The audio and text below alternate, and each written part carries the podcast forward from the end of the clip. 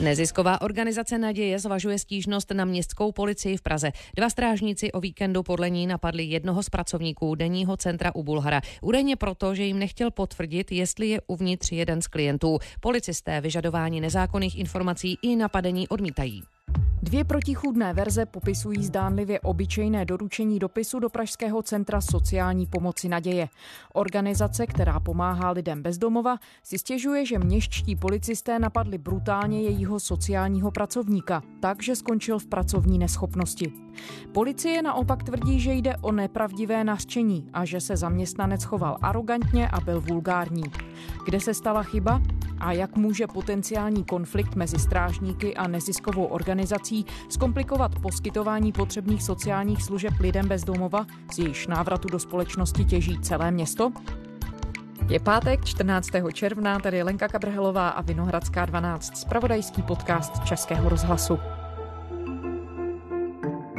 Hlídka měla muži doručit obsílku, sociální pracovník se ale odkazoval na mlčenlivost danou zákonem. Strážníci podle Naděje byli vulgární, muž si proto chtěl vyfotit registrační značku jejich auta, popisuje ředitel organizace Jan Kadlec. A v tu chvíli oni vlastně otevřeli dveře, srazili ho těma dveřma na zem, zaklekli ho, nasadili mu pouta. Podle městské policie byl sociální pracovník agresivní a nereagoval na výzvy strážníků, vysvětluje mluvčí Irena Seifertová. Hlídka proto využila svého zákonného oprávnění a proti muži použila donucovací prostředky, hmaty, chvaty a pouta.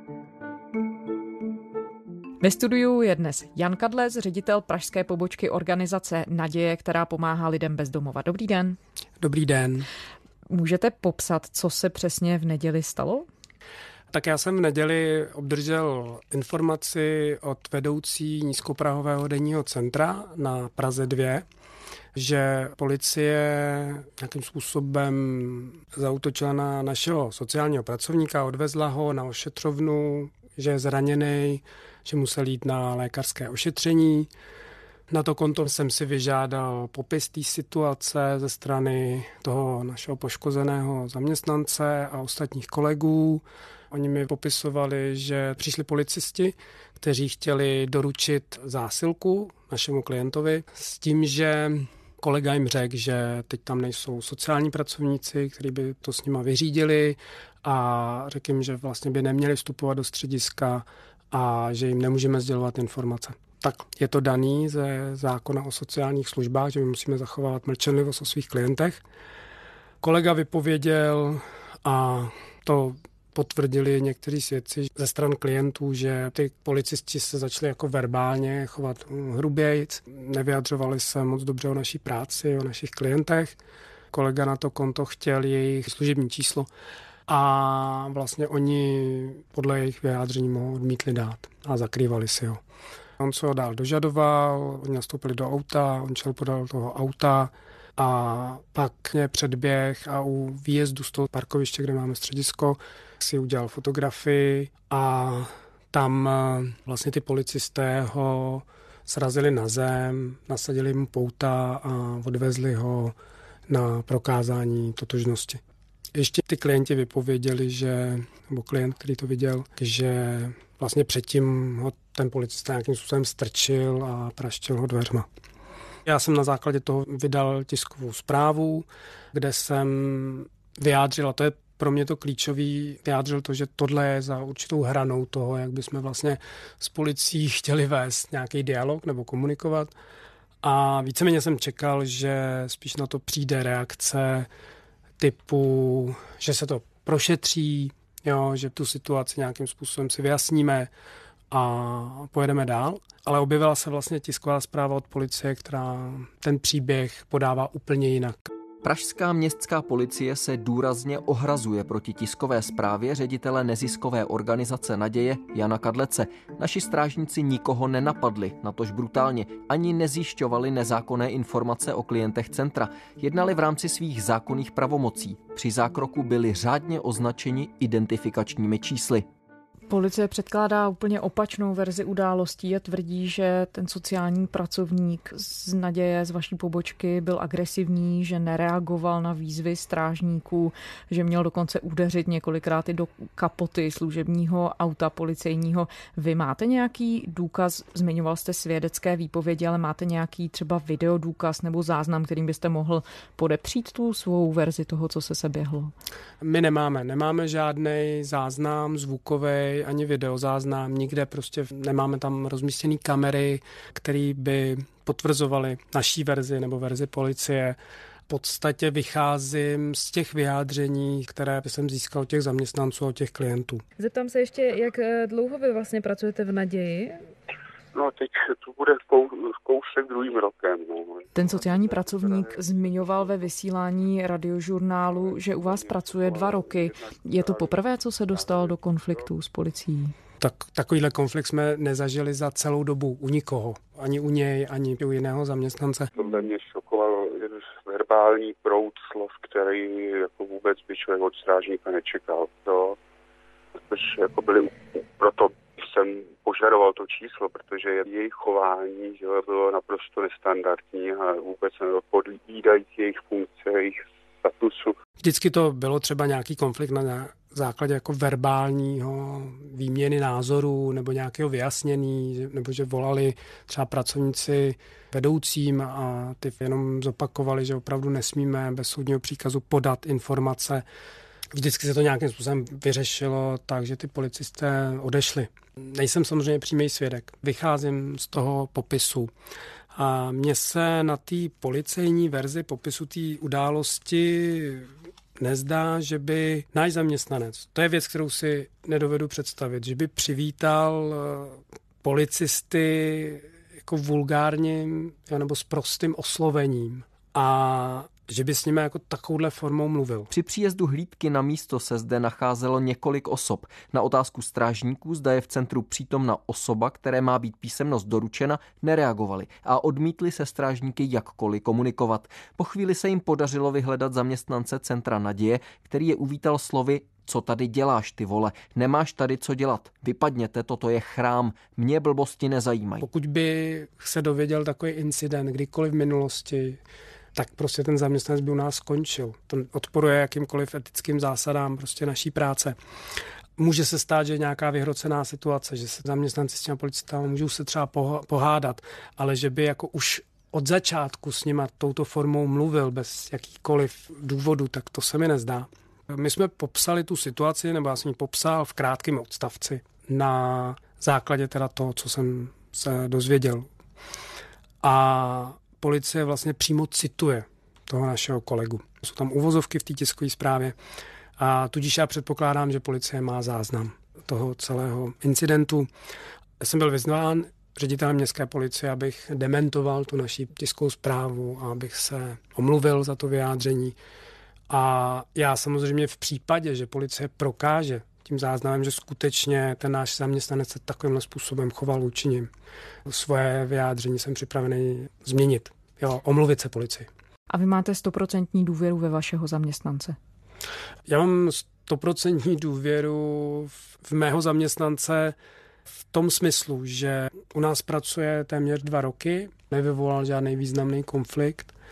Nepamatuju si, že by s klienty nebo s třetíma osobama, s policistama dřív nějaký konflikt vyvolal. A ta verze, kterou on popisuje, kterou popisovali pro vás, víceméně mi sedí s tím, co popisovali ostatní svědci útržkovitě. Můžete popsat, jak v běžném provozu vaše spolupráce s policií vypadá? Ty klienti, někteří mají u nás doručovací adresu, třeba nahlášenou, takže když přijde policista s nějakou obsílkou, se zásilkou, tak ty sociální pracovníci se podívají, jestli dotyčný tam tu doručovací adresu má a prostě tu zásilku, pokud není do vlastních rukou a nemusí ji předat přímo, tak ji tam uloží, což si myslím, že je většina případů.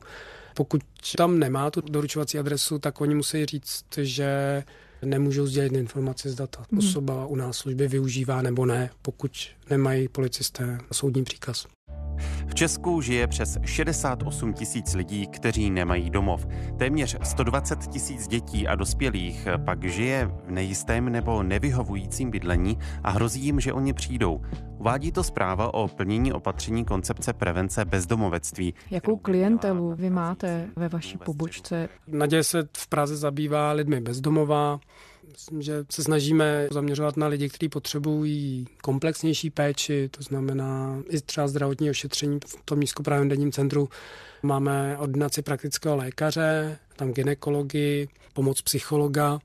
Pomáháme jim vlastně s vyřízením dokladů, evidence na úřadě práce a v tom denním centru jim doporučují třeba pobytové služby, kde Naděje má v Praze čtyři azylové domy a dvě noclehárny. Potom vlastně zajišťujeme dvacet tréninkových bytů, takže se snažíme těm lidem pomoct v zajištění těch základních úkonů. Jsme i v projektu Nejdřív střecha zapojený, kde pokud ti lidi nemají ze začátku prostředky na úhradu bydlení, tak z toho projektu jim to může být uhrazeno po dobu dvou měsíců. Takže je to taková šance se odrazit ode dna v těch našich službách. My jsme si před nedávnem dělali statistiku nových klientů z roku dva tisíce osm. Sledovali jsme je do roku dva tisíce osmnáct. Takže máte deset let. Takže máme přehled. Takový desetiletý přehled, co se vlastně stalo mm-hmm. s těma klientama. Týkalo se to šestnáct set padesát devět klientů. A my jsme zjistili, že čtyřicet devět celá pět procenta těch klientů využívalo ty naše služby maximálně jeden rok a pak už se k nám nikdy po dobu těch deseti let nevrátili. Takže se dá předpokládat, že si získali vlastní bydlení a vrátili se do života? A dá se předpokládat, že jsme jim pomohli překonat nějakou životní krizi. Samozřejmě ne, my nemáme úplně tu zpětnou vazbu, ale ta naše služba je velmi významná právě při tom překonání nějaké momentální životní krize. Náhle ztráty zaměstnání. Ještě je tam zajímavý jeden prvek v tom, že sedm celá tři procenta klientů u nás zůstali už trvale. Respektive trvale už během těch deseti let využívali ty služby. Jsou to právě lidi, kteří většinou mají veškeré vazby přerušené, nemají se vlastně kam obrátit, často mají nějaký třeba zdravotní handicap, ať psychické nebo v té somatické oblasti, mají nízký příjem, nemají třeba šanci ten příjem zvýšit a získat třeba nějaké vlastní bydlení. Takže to je zajímavá skupina. A to je skupina, která si myslím, že nás nejvíc trápí, která trápí městskou policii, která trápí veřejnost. Je to poměrně malý procento lidí, ale to jsou ty lidi, kteří vlastně žijí ve veřejném prostoru, kteří chvilku využívají nějakou sociální službu a pak jsou zase na ulici, kteří prostě nedokážou zakotvit. A tady my cítíme, že chybí nějaké zařízení, které by se o tyhle lidi postaralo. Co jsou nejčastější příčiny, že lidé právě přicházejí o bydlení, že končí na ulici? Ten základní nebo největší důvod uvádění našimi klienty je ztráta nejistého bydlení, podnájmu, bydlení u příbuzných, ubytovny. Potom je to ztráta příjmu ze zaměstnání, což se v posledních letech snižuje. Od roku to dva tisíce třináct vyrostla ekonomika, tak je to zajímavé, protože nám ubývá klientů, fyzických tak, osob. Takže pozorujete, že na tom problému bezdomovectví se opravdu dobrá ekonomická situace České republiky promítá? Určitě. Z pohledu našich služeb jednoznačně. Ale zajímavý je zase trend, že nám přibývá procentuálně starších lidí šedesát pět plus. Plus. Mezi bezdomovci je čím dál víc seniorů. Pozorují to charitní pracovníci například v Plzni a v Rokycanech. Většinou se bezdomovci stávají z osaměle žijících lidí, kteří jsou odkázáni na jeden příjem v podobě nízkého důchodu, žijí s napjatým rozpočtem a pak stačí jedna nepřebídatelná událost a jsou na mizině. Nemají ani na domov pro seniory nebo na ubytovnu. Protože vidíte, že to jsou lidi, kteří se nejsou schopní už na trhu práce většinou uplatnit. Pokud žili nějakou dobu na ulici, tak většinou už ani nemají fyzické předpoklady k nějaké práci. Je zajímavý, že třeba nám se snižovaly, dřív to byl velmi jako častý důvod a to byl rozvrat vztahů, rozvody a dneska to klienti uvádějí v méně případech. Možná, že to souvisí i s tím, že rodina už dneska není tím klíčovým prvkem té společnosti, ale největším je ta ztráta bydlení a potom nízký příjem. To znamená lidi, pro nás takzvaná pracující chudoba, lidi, kteří prostě mají nízké důchody. Kolegové z datového oddělení iRozhlasu vypracovali teď aktuálně interaktivní mapu bytové nouze, která tedy jednak potvrzuje, že největší problém s bezdomovectvím má Praha.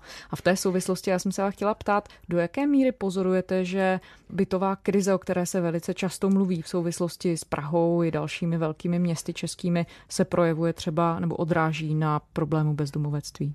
My dlouhodobě vlastně pracujeme s lidmi, kteří nemají šanci většinou získat byt. Respektive můžou třeba získat od obce, ale většinou je to pěkná dlouhou trať a často ani nemají příjmy na to, aby si ho uhradili.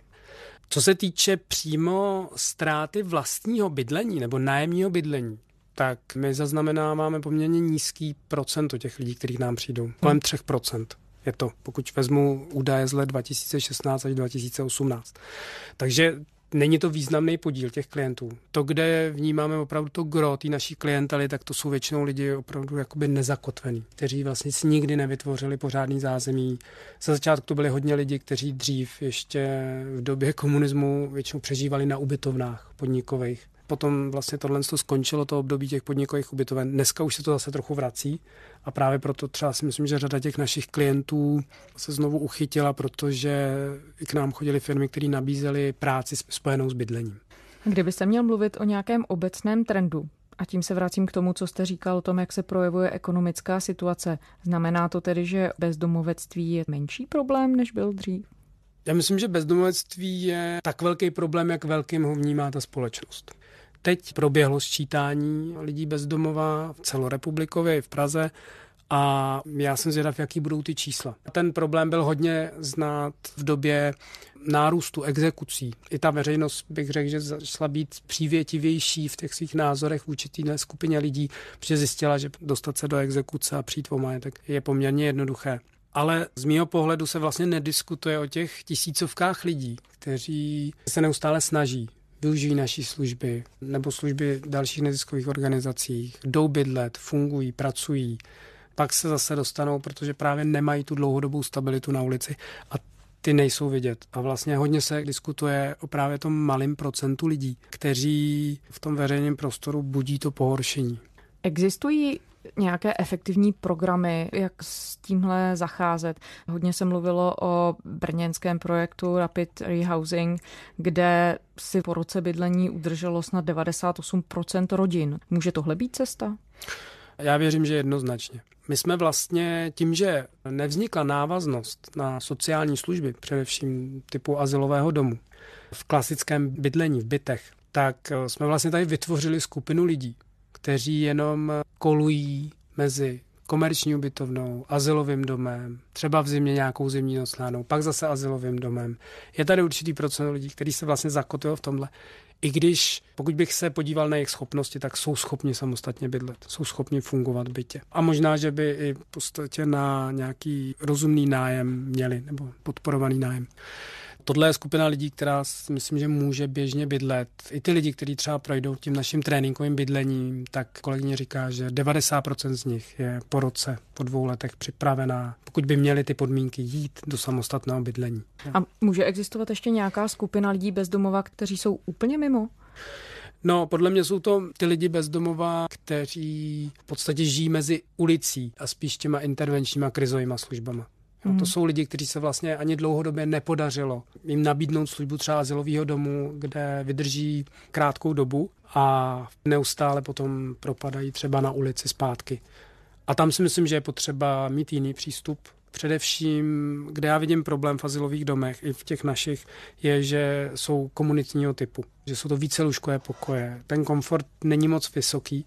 A lidé vlastně, kteří mají třeba různé zdravotní problémy nebo mají problém s alkoholem nebo tak, tak v té komunitě je to daleko těžší tu situaci zvládnout, než kdyby třeba měli vyčleněný vlastní pokoj. A tohle jsou lidé, kteří jsou součástí těch sedmi procent? To jsou lidé, kteří jsou součástí sedmi procent. Teď aktuálně úřady, které poskytují sociální služby, varují, že hrozí kvůli nedostatku financí až kolaps sociálních služeb, že v rozpočtu chybí miliarda korun. Zařízení, která v Česku zajišťují sociální služby, vydrží prý s penězi od státu nejdéle do října. Kraje, které přerozdělují peníze z Ministerstva práce a sociálních věcí, prý totiž nepočítali s prosincovým rozhodnutím vlády zvednout tarifní platy a příplatky o víc procent, než se předpokládalo. Vy pociťujete důsledky?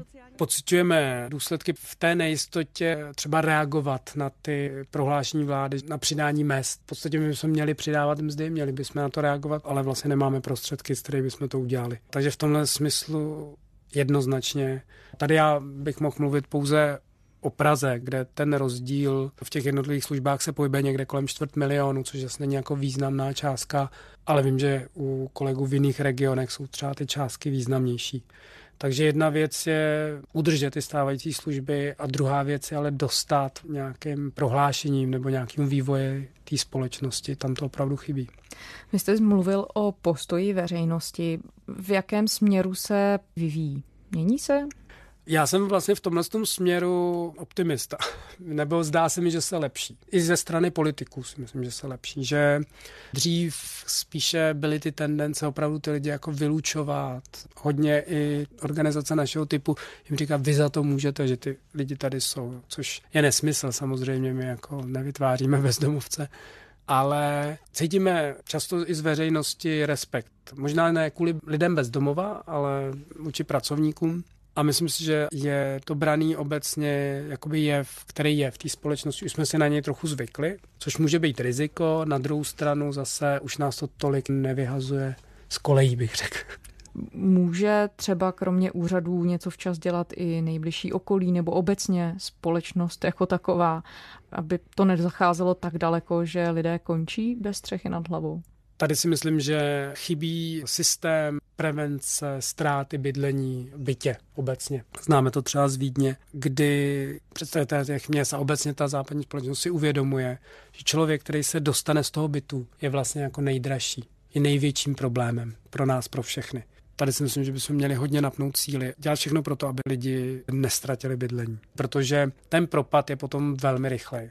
Potom je to samozřejmě problém s prácí, se zadlužením, s hospodařením. Tam je potřeba, si myslím, stále společnost edukovat, ale především také nastavit systém efektivního oddlužení.